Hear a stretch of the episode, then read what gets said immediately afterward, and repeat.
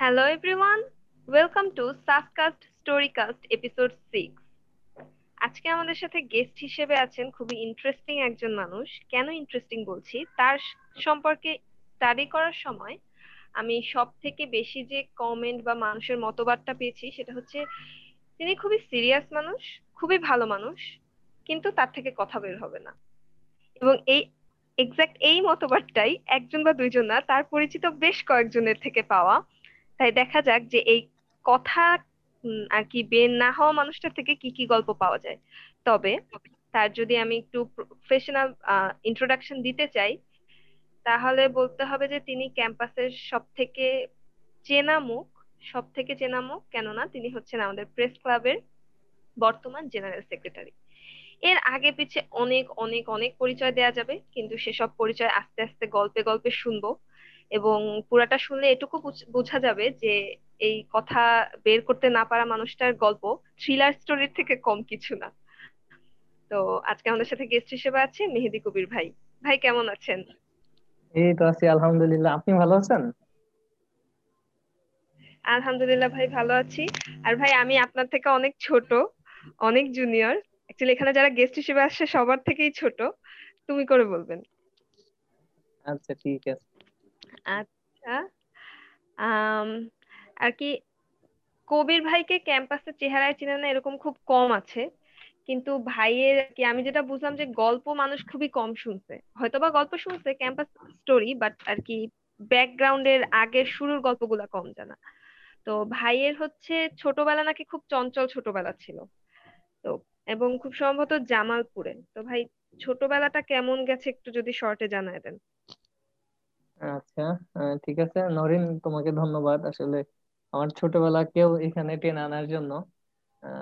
ছোটবেলার গল্পটা আসলে বেশ ইন্টারেস্টিং যদি বলি, তাহলে একটা বিষয় আমি বলতে চাই। সেটা হচ্ছে যে, আমি একদমই গ্রামের ছেলে এবং সবচেয়ে বেশি ইন্টারেস্টিং তথ্য হচ্ছে যে আমি প্রায় দুই হাজার সাত, আটের আগে আমরা আসলে বিদ্যুৎ কি জিনিস সেটা আসলে আমরা জানতাম না। আমাদের গ্রামে বিদ্যুৎ বিদ্যুতায়িত হয় দুই হাজার এগারো সালে। তো এর আগ পর্যন্ত আমরা আসলে বিদ্যুৎ বিহীনই চলছি। তো দেখা যাচ্ছে যে সেই জায়গা থেকে আসলে টিভি, সিনেমা কিংবা ডিভিডি এসব দেখার সুযোগ অনেকটাই কম ছিল। তো সেই জায়গা থেকে বলা যায় যে আসলে ছোটবেলার পুরো সময়টাই কাটছে। হয়তোবা স্কুল, তা না হলে খেলাধুলা থেকে শুরু করে মানে শৈশব ও কৈশোরের সময়টুকু বলা যায় যে আমি আসলে চঞ্চলতার মধ্যেই কাটিয়েছি। আর একটা ইন্টারেস্টিং বিষয় হচ্ছে যে আমরা আমাদের সরিষাবাড়ি আমি জামালপুরের সরিষাবাড়ি থেকে আসছি। তো সরিষাবাড়িতে আমাদের ওই সময়টাতে হ্যাঁ। কোচিং ভিত্তিক পড়াশোনা বেশ প্রচলিত ছিল। সাধারণত শহরাঞ্চলে কিংবা অন্যান্য জায়গায় স্কুল ভিত্তিক থাকলেও আমাদের সরিষাবাড়িতে অনেকটা কোচিং ভিত্তিক ছিল। যদি এখন সময়ের সাথে সাথে সেটা কমে আসছে। তো কোচিং নিয়েও বেশ অনেক গল্প আছে। আসলে এত গল্প একদিনেও শেষ করা যাবে না। তার ভিতর থেকে একটা বিষয় যেটা যে কোচিং এ আমি আসলে আমাদের বন্ধু সার্কেলের কারণে আমরা এতটাই দুষ্ট ছিলাম যে বেশ কয়েকবার আমরা বহিষ্কারও হয়েছিলাম কোচিং থেকে আর কি। এটা চঞ্চলতার একটা যদি নমুনা বলি আর কি। এই আর কি। এটা চঞ্চলতার নমুনা এবং এটা কিন্তু অনেক আর কি মজার স্মৃতি এখন মনে করলে তাই না? হ্যাঁ হ্যাঁ হ্যাঁ যে বহিষ্কার হয়ে গেছিলাম। কারণটা আসলে খুবই সিলি ছিল যে আমাদের পাশেই কলেজ মাঠ ছিল ওইখানে একটা কনসার্ট হয়েছিল যে আমাদের মানে কনসার্টে আসলে ছুটি দেওয়াটা কোনোভাবেই মানে এক্সপেক্টেড না। কিন্তু আমরা কেন জানি ভাবতেছিলাম যে, আরে পাশের জায়গায় কনসার্ট হচ্ছে, আমাদেরকে কেন ছুটি দিবে না? তো সেই ধারণা থেকে আসলে আমরা গিয়েছিলাম। যেটা আসলে দেখা যাচ্ছে যে, মেয়েরা সবাই ক্লাস করছে, আমরা ছেলেরা কেউই ক্লাস করিনি। পরে আমাদের ছেলেদের সবাইকেই ডেকে এনে কোচিং থেকে বের করে দেওয়া হলো। এর পরবর্তীতে ফ্যামিলি নিয়ে আর কি কোন রকম কোচিং এ আবার এন্ট্রি করা আর কি বাহ আর কি বেশ ভালোই। তো ভাই আর কি বললেন যে ছোটবেলায় ডিভিডি ভিসিআর এগুলোর সাথে পরিচয় ছিল না কিন্তু আমি যদি ভুল না হই কলেজে থাকাকালীন স্বপ্নায় সময় আপনাদের একটা ইচ্ছা ছিল যে শর্ট ফিল্ম বানানোর। খুব সম্ভবত আপনার এবং আপনার বন্ধু বান্ধবদের তো সেই শর্ট ফিল্ম বানানোর ইচ্ছা এরপরে কত দূরে গিয়েছিল? শর্ট ফিল্ম বানানোর বিষয়টা আসলে খুব বেশি জানে না। তো আমার সেই হিসেবে বলতে হয় যে সাসকাস্টের যারা সার্চিং টিম, তারা বেশ শক্তিশালী। কারণ এই বিষয়টা আসলে অনেকেরই জানার কথা না। তো যাই হোক, শর্ট ফিল্মের বিষয়টা যেহেতু আসছে, সেটা কলেজে আমার খুবই কাছের বন্ধু ছিল, দুইজন আমার স্কুলেরই ছিল তারা, লিখন এবং সোহাগ। দুজনে এখন বেশ প্রতিষ্ঠিত, লিখন মিউজিক নিয়ে পড়াশোনা করতেছে। এবং সোহাগ বাংলাদেশের সেরা একজন উদ্যোক্তা। ঢাকায় সে খুবই ভালো কাজ করতেছে। তো সোহাগের কলেজের আগে থেকেই তার একটু ক্রিয়েটিভিটি জায়গা থেকে সে অনেকটাই অগ্রসর ছিল। তো আমরা যখন কলেজে পড়তাম সোহাগ আমাদের সোহাগের একটা ফোন ছিল নোকিয়া এন সেভেন্টি ফাইভ না হলে ই সেভেন্টি ফাইভ আমি ভুলে গেছি। তো সোহাগের এই ফোনটাতে সে মাঝে মাঝে ভিডিও ছবি ধারণ করতো। তো দেখা যাচ্ছে যে সোহাগের কাছের বন্ধু হিসেবে স্বভাবতই আমি কিংবা লিখনকে বিভিন্ন শর্ট ফিল্মে অভিনয় করা লাগতো। এই হচ্ছে আমাদের শর্ট ফিল্ম বানানোর স্টোরি তো বেশ কিছু কারণে আমাদের দুই তিনটা শর্ট ফিল্ম হয়েছিল। যদিও দুই একটা প্রকাশিত হয়েছিল, কিংবা এখনও দুই একটা বোধহয় সোহাগের কাছে আছে আর কি। এই বলা যায় যে আমাদের কলেজের শর্ট ফিল্ম বানানোর স্টোরি ভাই এই যে দুই একটা অপ্রকাশিত আছে এগুলো কখনো সুযোগ হইলে প্রকাশ করে দিয়েন। অমূল্য রত্ন হয়ে যাবে। না না। আমি বলি যে একটা শর্ট ফিল্ম কি- একটা শর্ট একটা শর্ট ফিল্ম প্রকাশিত হয় নাই মূলত আমার কারণেই। কারণ আমি আসলে দেখা যাচ্ছে যে ওই সময়টাতে আমরা কলেজে ছিলাম আমাদের মানে একদম তরুণ প্রজন্ম ছিলাম বলা যায়। তো এখন খুব বেশি ইমেচিউর ছিলাম। তো এইসব কারণে আসলে দেখা গেল যে এখন এইগুলা প্রকাশিত হইলে উল্টা লোকজন হাসবে আর কি। এইসব কারণে আসলে এখন আর প্রকাশিত হচ্ছে না। তবে আমি শুনছি সুহাগের কাছে নাকি এখনও আছে দু একটা ওই। আচ্ছা প্রকাশিত হোক বা না হোক বাট শুনে হচ্ছে ইন্টারেস্ট আরও বেড়ে গেল। যাই হোক ভবিষ্যতে হচ্ছে, ভাই, আপনি কি ওখানকে, ওখানে অ্যাক্টর ছিলেন শর্ট ফিল্মে অ্যাক্টর বলতে আসলে ওরকম অ্যাক্টর না। আমাদের পার্শ্ব চরিত্র যদি বলি পার্শ্ব চরিত্র আমি অভিনয় করছি নর্মালি যদি বলি অ্যাক্টর অ্যাক্টর চরিত্র আসলে আহ, আমার বন্ধু লিখন সে অভিনয় করছে আর কি। ঠিক অভিনয় না আসলে ঠিক। দেখা যাচ্ছে যে হ্যাঁ শর্ট ফিল্ম তো আসলে এখনকার শর্ট ফিল্ম তখন আমাদের দশ বারো সেকেন্ড পনেরো সেকেন্ড বিশ সেকেন্ডের শর্ট ফিল্ম আর কি। এই আর কি। তো কলেজ লাইফটা আমরা আসলে এনজয় ইন্টারেস্টিং ব্যাপার কলেজের কলেজের সময়টা আমরা আমাদের এনজয় করেছি বলা যায় যে আসলে কলেজে যা যা করা পসিবল একটা জায়গা থেকে আমরা আসলে সেইভাবেই এবং আপনি সম্ভবত ময়মনসিংহ কৃষি বিশ্ববিদ্যালয় কলেজে ছিলেন যদি আমি ভুল না এবং খুবই সুন্দর জায়গা হ্যাঁ একটু একটু ভুল হয়েছে সেটা হচ্ছে আসলে ময়মনসিংহ কৃষি বিশ্ববিদ্যালয় না ময়মনসিংহের বাংলাদেশ কৃষি বিশ্ববিদ্যালয়। এটা নিয়ে যদিও অনেকেই আচ্ছা আচ্ছা। হ্যাঁ আমার কলেজ মোটামুটি খুবই সুন্দর জায়গা। কলেজের পাশ দিয়ে ব্রহ্মপুত্র নদী। আমরা দেখা হ্যাঁ যাচ্ছে যে হ্যাঁ। সেই সাথে বাকৃবি তো বাংলাদেশের যদি বলি যে আমি সুন্দর ক্যাম্পাস সেই র্যাঙ্কিং অবশ্যই আমি বাকৃবিকে একে রাখব। হয়তোবা আমি শাহজালাল বিজ্ঞান প্রযুক্তি বিশ্ববিদ্যালয়ে পড়ি আমার ক্যাম্পাস আমার সবচেয়ে প্রিয়। কিন্তু যদি বলি বাংলাদেশের সবচেয়ে সুন্দর ক্যাম্পাস অবশ্যই সেটা বাংলাদেশ কৃষি বিশ্ববিদ্যালয়। মনে হয় যেন প্রত্যেকটা বিষয় তারা খুব বেশি প্ল্যানিং করে তৈরি করা। তো হ্যাঁ হ্যাঁ। সেই ক্যাম্পাসে একটা কলেজে পড়া আসলে আমার মনে হয় যে কলেজ লাইফটা বেশ দারুণ কেটেছে আর কি। আমি আমার একবারই যাওয়ার সুযোগ হয়েছে এবং খুবই সুন্দর। আর কি ওই যে নদীর ব্রহ্মপুত্র নদীর ব্যাপার যেটা বললেন একটা কলেজের পাশ থেকেই নদী। আহ হ্যাঁ। তো ভাই, আপনি এরপরে সাস্টে আসার আগে প্রথমে হচ্ছে সিলেট এগ্রিকালচার ইউনিভার্সিটিতে ভর্তি হয়েছিলেন এবং সেখান থেকে সাস্টে আসা। খুব সম্ভবত একটা অপূর্ণতা থেকে পূর্ণতার একটা গল্প আছে। ভাই, ওই গল্পটা শুনুন। অপূর্ণতা কিংবা পূর্ণতা এই বিষয়ে যদি বলি তাহলে আমি সিলেট কৃষি বিশ্ববিদ্যালয়ে ভর্তি হই। অনেকটা ঝোঁকের বসে বলা যায়। মাত্র ওই সময়টাতে আসলে বাংলাদেশের পরীক্ষাগুলো হচ্ছিল না। আর যদি ভুল না হয় আমার মনে আছে যে জাহাঙ্গীরনগর বিশ্ববিদ্যালয়ের পরীক্ষা হয় ষোলোই ফেব্রুয়ারি কিংবা শাহজালাল বিজ্ঞান প্রযুক্তি বিশ্ববিদ্যালয়ের পরীক্ষা হয়েছিল সম্ভবত একুশে মার্চ এরপরে আহ, রাজশাহী বিশ্ববিদ্যালয় কিংবা সবই মোটামুটি তুলনামূলকভাবে একটু পরপরই হচ্ছিল। আহ, তো সেই জায়গায় অনিশ্চয়তা ছিল। বাংলাদেশের রাজনৈতিক অবস্থাও তখন খুব বেশি স্থিতিশীল ছিল না। তো আসলে সিলেট কৃষি বিশ্ববিদ্যালয় শাহজালাল বিজ্ঞান ও প্রযুক্তি বিশ্ববিদ্যালয় পরপর দুই দিন পরীক্ষা থাকার কারণেই আমার সিলেট কৃষি বিশ্ববিদ্যালয়ে ফর্ম তোলা। তো দুঃখজনক ভাবে শাহজালাল বিজ্ঞান ও প্রযুক্তি বিশ্ববিদ্যালয় পরীক্ষাটা হয় না। তো আমি ভাবছি যে যেহেতু ফর্ম তুলছি, পরীক্ষাটা দিয়ে আসি। বাংলাদেশে যেহেতু পরীক্ষা হচ্ছে না পরীক্ষা দিয়ে আসা সেই হিসেবে চান্স পাওয়া, পরে আমি একটা অনিশ্চয়তা থাকার থেকে একটা জায়গায় ভর্তি হওয়া ভালো। এই জায়গা থেকে আসলে আমি এখানে ফিশারিজে ভর্তি হই। কিন্তু কেন জানি নিজেকে খুব বেশি আমি মানসিক ভাবে সান্ত্বনা দিতে পারতেছিলাম না যে কি করলাম। আমি অবশ্য কাউকে ছোট করতেছি না কিন্তু আমার কাছে একটু কেন জানি একটু দম বন্ধ বন্ধ লাগতেছিল। পরবর্তীতে শাহজালাল বিজ্ঞান প্রযুক্তি বিশ্ববিদ্যালয়ে যখন পরীক্ষা হয় ভাগ্যক্রমে আমি সিলেটেই ছিলাম। হয়তোবা সিলেটের বাইরে থাকলে এখানে এসে পরীক্ষা দেওয়া হতো কিনা সিলেটেই ছিলাম। পরবর্তীতে দেখা যাচ্ছে যে আমি চান্স পেয়ে যাওয়াতে আমি সেই সায়েন্স থেকে চলে এসেছি আর কি, যে এখানে এসে বিবিএ তে ভর্তি হই। আরেকটা কারণ যে আমি আসলে আর সায়েন্স নিয়ে পড়তে চাচ্ছিলাম না, কেন জানি আমি হাঁপিয়ে উঠছিলাম। তো ভাবলাম যে এখন সময় আসলে নিজেকে নতুন করে তৈরি করার। এখন আমি মনে করি যে আমার জীবনের অন্যতম সেরা সিদ্ধান্ত ছিল শাহজালাল বিজ্ঞান ও প্রযুক্তি বিশ্ববিদ্যালয়ে ভর্তি হওয়া। যদিও এখানে আমি সেশন জটের শিকার আমরা। আমরা, আমি যদি বলি যে আমার সিঙ্গেল ড্রপ নাই বিশ্ববিদ্যালয়ে সিঙ্গেল ড্রপ নাই তারপর আমি এখনও সাত বছরে শুধুমাত্র একটা ডিগ্রি কমপ্লিট করতে পারছি। যেখানে আমার সিলেট কৃষি বিশ্ববিদ্যালয়ের বন্ধুরা, তাদের সাথে আমার যোগাযোগ আছেই। তারা অনেকে এখন দেশের বাইরে স্কলারশিপ নিয়ে অনেক ভালো করতেছে, কিংবা দেশেও খুবই ভালো ভালো জব করতেছে অনেকেই।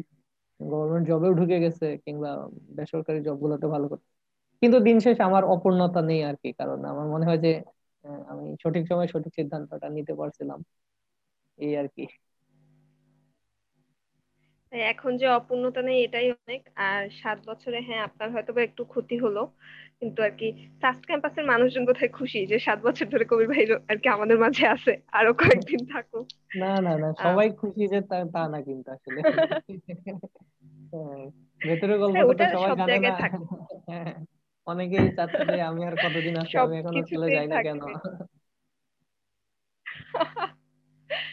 যাক তো ভাই আর কি আমি শুনছি যে আপনি খুব সহজ সরল জীবন কাটাতে চাইতেন। এখন যে মানুষটা খুব সহজ সরল জীবন কাটাতে চাইতো তার জার্নালিজমের মতো একটু জটিল বলাই যায় মনে হয় জার্নালিজমকে। তো এরকম একটা কাঠখোট্টা বা এরকম একটা জটিল ব্যাপারের সাথে কীভাবে জড়িয়ে পড়া? ওটা শুরুটা কোথা থেকে দারুণ একটা প্রশ্ন। প্রশ্ন না, ঠিক আসলে দারুণ একটা বিষয় জানতে চাওয়া। বিষয়টা আসলে বর্ণনা করা একটু কঠিন আসলে। কারণ মানুষ কীভাবে কিসে জড়িয়ে পড়ে এটা আসলে কেউই জানে না। তবে শাহজালাল বিজ্ঞান ও প্রযুক্তি বিশ্ববিদ্যালয়ে তখন আমি শুনতাম যে এটা আসলে অনেকগুলা সংগঠন আছে, কিংবা কাজ করার পড়াশোনার বাইরে নিজেকে আসলে প্রস্ফুটিত করার যে একটা বিষয় এখানে সেই সুযোগটা অনেকটাই বেশি। যে সুযোগটা বাংলাদেশে হয়তো বা জাহাঙ্গীরনগর বিশ্ববিদ্যালয় মোটামুটি এবং ঢাকা বিশ্ববিদ্যালয় এই দুটার পরে আমি মনে করি যে শাহজালাল বিজ্ঞান প্রযুক্তি বিশ্ববিদ্যালয়। তো এই ক্ষেত্রে আমি দেখা যাচ্ছে যে একটু নিজেও ভাবতেছিলাম যে আমার কি যোগ্যতা আছে কিংবা আমি কি করতে পারি। এরই মাঝে আব্বাস ভাইয়ের সাথে পরিচয়। আব্বাস ভাইয়ের আগে আমার আমি হলে ছিলাম হলে তখনকার ক্ষমতাসীন রাজনৈতিক সংগঠনের যে ছাত্র সংগঠন, তাদেরই একটা রুমে ছিলাম। তো ওইখানের বড় ভাইদের সাথে থ্রোতে আসলে পরিচয় আব্বাস ভাইয়ের মাধ্যমে। তারপর আসলে আব্বাস ভাইয়ের হাত ধরেই চলা। কীভাবে শেখা লাগে, কীভাবে একটা নিউজ করা লাগে কিংবা সব মিলে এখন একটা সময় যখন জড়িয়ে পড়লাম, তখন আসলে দেখলাম যে পেছনে ফিরে তাকানোর সুযোগ নাই। সুতরাং এটাকেই আমি আসলে ভাবলাম যে একটু করেই দেখি কেমন এই আর কি যে এভাবেই শুরুটা বলা যায় আসলে। এটা কি ফার্স্ট ইয়ার থেকেই? একদম ওই যে আব্বাস ভাইয়ের সাথে পরিচয় থেকে এটা ফার্স্ট ইয়ার থেকে ফার্স্ট ইয়ার বললে তো অনেক লং স্টোরি কারণ সচরাচর হ্যাঁ। তোমাদের ফার্স্ট ইয়ার আর আমাদের ফার্স্ট ইয়ারের বহুত ডিফারেন্স এখন আমি দেখি তো জানুয়ারিতে জানুয়ারিতে ওরিয়েন্টেশন হয়ে যায়। এর পরবর্তীতে মার্চে এসে তারা টার্ম টেস্ট দেয় কিংবা এপ্রিলে এসে টার্ম টেস্ট দেয় এবং জুনে ফাইনাল দেয় মেতে ফাইনাল দেয়। কিন্তু আমাদের পরীক্ষা হয়েছে মার্চে আমরা আমাদের ওরিয়েন্টেশন বিশ এপ্রিল দুই হাজার চোদ্দ। এর পরবর্তীতে আমাদের ফার্স্ট ইয়ার শেষ হইতে ফার্স্ট ইয়ার না sorry first semester one one যেটা আর কি ফার্স্ট সেমিস্টার শেষ হতে আমাদের এগারো মাস লাগছে। সুতরাং এটা আসলে লং স্টোরি যেখানে মানুষের এক বছর শেষ হয়ে যায় সেখানে আমাদের একটা সেমিস্টার শেষ হতে এগারো মাস লাগছে। সুতরাং ফার্স্ট ইয়ারই বলা যায় আসলে। কারণ ফার্স্ট ইয়ার তো দীর্ঘ সময় জুড়ে ছিল আমাদের। আসলেই বিশাল স্টোরি আর কি ফার্স্ট ইয়ার বললে আর কি যে দুই সেমিস্টার ব্যাপার চলে আসে কিন্তু পুরো এক বছরের কাহিনী হ্যাঁ বাপরে। যাক সেই হিসেবে আমরা অনেক ফাস্ট জেনারেশন বলা উচিত। হ্যাঁ হ্যাঁ এখনকার তোমরা যারা এখন তারা খুবই লাকি বলা যায়। লাকি আর এক দিক থেকে মাঝে মধ্যে এসব গল্প শুনলে মনে হয় যে তখন বোধহয় আরও বেশি এনজয় করতো। সবকিছুর প্রস এন্ড কনস আছে। ভাই, আর কি আপনি বললেন যে তখন হচ্ছে এক ভাইয়ের হাত ধরে বা পারিপার্শ্বিক সবকিছু মিলিয়ে জার্নালিজমের সাথে এন্ট্রি নেয়া। কিন্তু আর কি শুরু থেকে শুরুতে যেভাবে ঢুকেছিলেন, সবসময় কি এটা খুব আনন্দের ব্যাপার লাগতো? বা আর কি আমাদের যেরকম হয় না, একটা কাজ শুরু করার পরে খুব এক্সাইটমেন্ট নিয়ে শুরু করলাম, ওটার ভেতরে ঢোকার পরে দেখা গেল যে না আসলে এটা হচ্ছে আর ভালো লাগতেছে না আমি আর করতে পারতেছি না। সংগঠনের ক্ষেত্রে কিন্তু এরকম অনেক হয়। আর কি ফার্স্ট ইয়ারে থাকতে হচ্ছে হ্যাঁ আমরা খুব আগ্রহ নিয়ে ঢুকে পড়ি এক একটা হ্যাঁ হ্যাঁ। সংগঠনে তারপরে হচ্ছে কয়েকদিন যাওয়ার পরে মনে হয় যে না আমি আর এই সংগঠন করতে পারছি না। তো আপনার সাথেও কি এরকম কিছু হয়েছিল সাংবাদিকতা নিয়ে? আর হলে আপনি এটাতে আর কি থেকে হ্যাঁ গেলেন কীভাবে? আচ্ছা আচ্ছা। বুঝতে পারছি। তো এখানে আমি একটা বিষয় বলব সেটা হচ্ছে আসলে সাংবাদিকতা করাটা আসলে একটা মজার বিষয়। মজার বিষয় কি জন্য আমি বলি যে দেখা যাচ্ছে যে দিন শেষে যখন পত্রিকার পাতায় আমার নিউজটা আসে এটা দেখতে দারুণ একটা ভালো লাগে। এখনও আমি মাঝে মাঝে যখন আমার দেখি যে মানে নিউজ একটা আসছে আমি যদিও গত ছয় বছর যাবত সাংবাদিকতা করতেছি বাট এখন আমার সেই মনে হয় যে ফার্স্ট ইয়ারের যে ফিলিংসটা একটা নিউজ আসছে ও দারুণ। এটা আর কি এটা একটা বিষয় যে পত্রিকার পাতায় দেখতে ভালো লাগতো। এর বাইরে আরও একটা বিষয় হচ্ছে যে আমার যদি সাংবাদিকতায় মানে ফার্স্ট ইয়ার কিংবা প্রথমে যারা আসে, পরে তো লুকোচুরি আসলে শুরু হয় যে কাজ করতে ভালো লাগে না কিংবা দেখা যাচ্ছে যে কোনোভাবে ইগনোর করা। তো আমারও ইগনোর করার সুযোগ হয়েছিল, আমিও ইগনোর করা শুরু করছিলাম।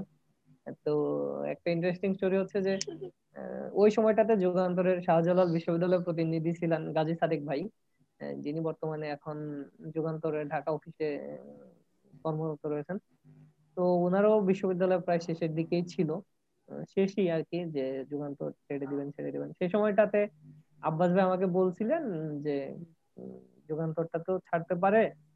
আমি যদি ঠিকঠাক মতো কাজ করি, যে তাহলে হয়তো বা আমি পেতে পারি আর কি, যদি আমার পারফরমেন্স ভালো থাকে। তো এটাই আসলে আমার অ্যাক্টিভলি সাংবাদিকতায় জড়িত হওয়ার অন্যতম কারণ। আমি মনে মনে ভাবছিলাম যে আসলে যুগান্তর পত্রিকাটা পেলে কাজ করার সুযোগ পেলে আসলে খারাপ না। তো ওই জায়গা থেকে আমি আসলে দেখা যাচ্ছে যে মানুষ যখন ঢিল দেয় সেই সময়টাতে আমি আরও অতিরিক্ত স্পৃহা নিয়ে কাজ করা শুরু করছি। শেষ পর্যন্ত আমি দুই হাজার পনেরো থেকেই যুগান্তরের সাথে জড়িত হয়ে পড়ি আর কি দুই হাজার পনেরোর জুন থেকে বলা যায় যে আমি অ্যাক্টিভলি যুগান্তরে খবর পাঠাতে শুরু করি আর কি এটা বলা যায় যে এই কারণে এখনও কি যুগান্তরের সাথে আছেন? হ্যাঁ হ্যাঁ এখন আমি যুগান্তরের সাথেই আছি। বাহ। চার পাঁচ বছর হয়ে গেল যুগান্তরের আচ্ছা। সাথে আমার। বাহ তাহলে প্রেস ক্লাবের বদৌলতে অনেক আর কি প্রেস ক্লাবের সাথে তো থাকা হলোই সাথে আরও অনেক ভালো কিছু। আহ ভাই এখন এটা তো মজার বা ভালো স্মৃতি গেল। এখন খারাপ স্মৃতিও নিশ্চয়ই আছে যেহেতু এরকম কাঠখুট্টা একটা কাজ করেন। আপনার কাছে ইন্টারেস্টিং লাগতেছে কিন্তু আমাদের কাছে তো ভাবতেই কি কোনো একটা ইস্যু হইলে আমরা হয়তো বা সাধারণ জনগণ ইগনোর করে যেতে পারি বা নিজেদের আর কি পার্সোনাল কাজের জন্য ইস্যুটাতে মাথা না ঘামালাম বা কিছু। বাট আপনাদের তো সবসময় সবকিছু নিয়ে আর কি সদা সচেতন থাকতে হবে এরকম একটা ব্যাপার। তো এসব মিলিয়ে কখনো কোনো খারাপ স্মৃতি হয়নি? কোনো ঘটনার ইস্যুতে খারাপ স্মৃতির জায়গায় যদি বলি তাহলে আসলে ভালো খারাপ মিশ্রণ আর কি। কারণ হচ্ছে দেখা যাচ্ছে যে আমি সাধারণত সংগঠনগুলোর জন্য যদি নিউজ করা হয় কিংবা কোনো খবর প্রকাশিত হয় তাহলে ওইটার আহ, দেখা যাচ্ছে যে ওভারঅল সংগঠনের ইফেক্টটা বাড়ে কিংবা দেখা যাচ্ছে যে তাদের একটা প্রোগ্রাম হইল আমরা একটা নিউজ করলাম। বাট এটা কিন্তু আসলে সাংবাদিকতা না। আসলে সাংবাদিকতার জায়গাটা আর একটু ব্রড তো ওই জায়গায় আসলে যখন সাংবাদিকতা করতে আমরা যাই, তো দেখা যাচ্ছে যে অনুসন্ধানমূলক কিংবা কোনো একটা ঘটনার প্রেক্ষিতে কি, কোনো একটা ঘটনার প্রেক্ষিতে, তো এইসব ঘটনায় সাধারণত দুইটা পক্ষ থাকে। একটা খবর হয় একজনের পক্ষে যাবে, আরেকজনের বিপক্ষে। তো দেখা যাচ্ছে যে খারাপ ঘট, স্মৃতির জায়গায় যদি বলি যে আসলে যাদের বিপক্ষে যায়, তারা মনে করে যে আমি হয়তো বা লোকটা ভালো না কিংবা এই আর কি, তারা তাদের মতো মতো করে একটা ব্লেম দেয়। এটা আমাদের কাছে খুবই নর্মাল একটা ইস্যু দুই দিন পরে দেখা যায় উনি আবার তার কোনো একটা ইয়ার জন্য আমাদের আবার ফ্লোট দেয়। সুতরাং এটা আসলে আমাদের কাছে খুব নর্মাল হয়ে গেছে। আমি আসলে ওইভাবে কখনো ভাবিও না। এটা আর কি বলা যায় যে খারাপ ঠিক খারাপ স্মৃতি না আসলে। ভালো মন্দর মিশ্রণ। মুদ্রার তো একটা পিঠ কখনোই থাকে না, দুইটা পিঠ তো একটা অনুসন্ধানী কিংবা কোনো একটা নিউজ করলে সাধারণত দুইটা পিঠই থাকে এক পক্ষ খুশি হয় আর এক পক্ষ একটু বেজার হয়। এখন এক পক্ষ হতে পারে স্টুডেন্ট যদি আমি বলি যে নর্মাল একটা ইস্যু র্যাগিং এর ইস্যু যদি একটা ইস্যু বলি যে সিভিল ডিপার্টমেন্টের র্যাগিং নিয়ে একটা মাঝে একটা ই হইল। তো সেই সময়টাতে আসলে মূলত তিনটা পক্ষ যখন আমি র্যাগিং এর বিরুদ্ধে নিউজ করলাম তখন আসলে খুশি হচ্ছে ফার্স্ট ইয়ারের পক্ষটা। আর যারা হচ্ছে সেকেন্ড ইয়ার কিংবা একটু সিনিয়র তারা আসলে অখুশি যে, না, কেন? এগুলো তো ইউনিভার্সিটি কালচার অন্যদিকে দেখা যাচ্ছে যে র্যাগিং এত বীভৎস ই হইল, তখন আবার আরেকটা পক্ষ খুশি তখন আবার এই আর কি, সব মিলে। আবার প্রশাসনের পক্ষে, বিপক্ষে, সব মিলে আর কি, বিভিন্ন পক্ষই আছে। এটা আসলে ডিফাইন করাটা খুব টাফ আচ্ছা তো ভাই, আপনি তো হচ্ছে আর কি ব্যালেন্স করতে করতে প্রশ্নের উত্তরও ব্যালেন্সিং ওয়েতেই দিলেন, বা ওইটাই ফ্যাক্ট আসলে। তো এটা রেশ ধরে আর একটা প্রশ্ন করি। যেরকম সিভিলের ঘটনা বা ওইটার টপিকটা যখন আসলো। তাতে তো আমরা দেখেছি যে অনেক সময় অনেক টিচার প্রশাসনের বিরুদ্ধে তো আছেই। প্লাস অনেক হয়তো বা উপরের মহলেরও অনেকের বিরুদ্ধে অনেক নিউজ করতে হয়েছে। ওটা পাবলিক নিউজে আমরা সবাই ঘটনার পরিপ্রেক্ষিতে দেখেছি। তো যখন কোনো টিচার বা এই লেভেলের বা উপরের লেভেলের কারোর বিরুদ্ধে নিউজ করতে হতো, তখন আর কি ব্যাপারটা কি রিস্ক বলব না বাট ওই ব্যাপারগুলো কীভাবে সামাল দিতেন বা ওইটা রিলেটেড কোনো স্টোরি আছে যেটা শেয়ার করা যায়? স্পেসিফিকলি স্টোরি নাই, কারণ আসলে কোনটা প্রেশার আসতেছে বা কোনটা অ্যাজুয়াল আসতেছে, এটা আমাদের কাছে খুবই সাধারণ হয়ে গিয়েছিল।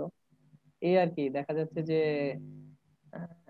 এই প্রশ্নের উত্তরটা একটু টাফ আসলেই টাফ যে দেখা যাচ্ছে যে আসলে একটা সময় বিশেষ করে দুই হাজার পনেরো থেকে যদি আমি বলি যে আমাদের আগের ভিসি যিনি ছিলেন, তো ওই সময়টাতে তো ম্যাক্সিমাম দুই হাজার পনেরো থেকে কন্টিনিউয়াস আন্দোলন হলো, শিক্ষকদের আন্দোলন, এরপরে স্টুডেন্টদের আন্দোলন। তো মোটামুটি ম্যাক্সিমাম নিউজই কিন্তু প্রশাসনের বিপক্ষে গেছে বাট এরপরেও তো দিন শেষে টিকে আছে, কিংবা সব মিলে আর কি যে বলা যায় যে খুব বেশি প্রেশার না, সাময়িক প্রেশার থাকে বাট আমরা আসলে জানি কীভাবে সাময়িক প্রেশার ট্যাকল দেওয়া যায়।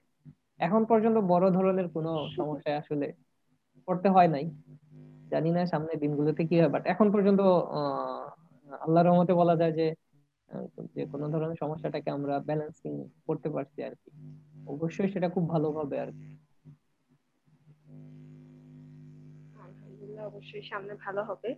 আহ, কিন্তু ভাই অনৈতিক প্রস্তাব তো নিশ্চয়ই আর কি নিশ্চিত ভাবে বলা যায় না কিন্তু হয়তো বা পেয়েছেন যে আরে বন্ধু তুই তো জার্নালিস্ট বা আমার ব্যাপারে এরকম একটা নিউজ করে দে।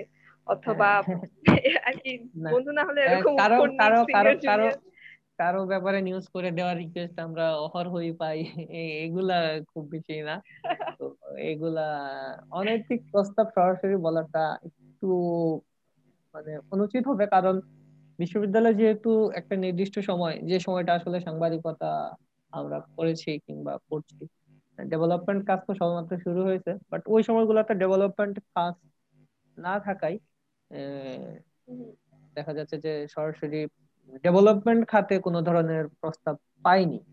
কিন্তু এর বাইরে বিভিন্ন জায়গা থেকে আসলে বিভিন্ন ধরনের প্রস্তাব আসলে আসছেই আর কি এটা কন্টিনিউয়াস এখনও আসে তখন আসছে যতদিন সাংবাদিকতায় থাকব তখন থাকবে হয়তো বা আমি যখন সিনিয়র হয়ে যাব তখন আমার জুনিয়রকে কন্ট্রোল না দিতে পারলে হয়তো বা আমাকে ফোন দিয়ে বলবে যে তোমার জুনিয়রকে একটু করো। এটা নর্মাল আর কি তবে অনেকের সাথে সম্পর্কের অবনতি আচ্ছা হয়েছে আবার সম্পর্কের উন্নতিও হয়েছে এই আর কি।